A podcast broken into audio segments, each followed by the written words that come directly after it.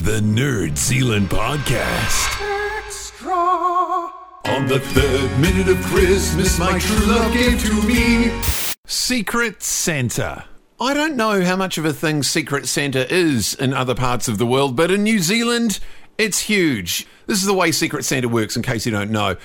Everyone pulls out a name. You don't tell anyone which name you've pulled out, but you have to buy for that person. And usually there's a dollar limit set on the gift. It might be $5, it might be $10, whatever. But there's always somebody who spends well over the limit and just ruins the whole thing, you know. So everyone's opening up and getting these little, you know, novelty fake moustache, and someone else has got a silly hat that they've opened up, and then next person opens theirs and it's an iPhone 6. You know, that just kind of really brings the whole thing down in a weird sort of a way.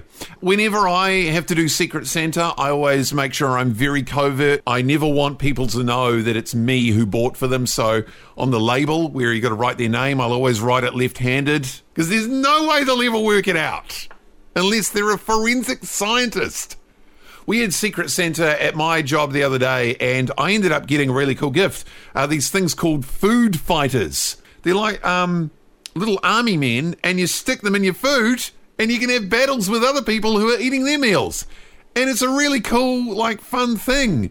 Unless you accidentally swallow one while you're eating and choke on it and die. But if that happens to me, you know, at least I'll die doing something I love. The Nerd Zealand Podcast.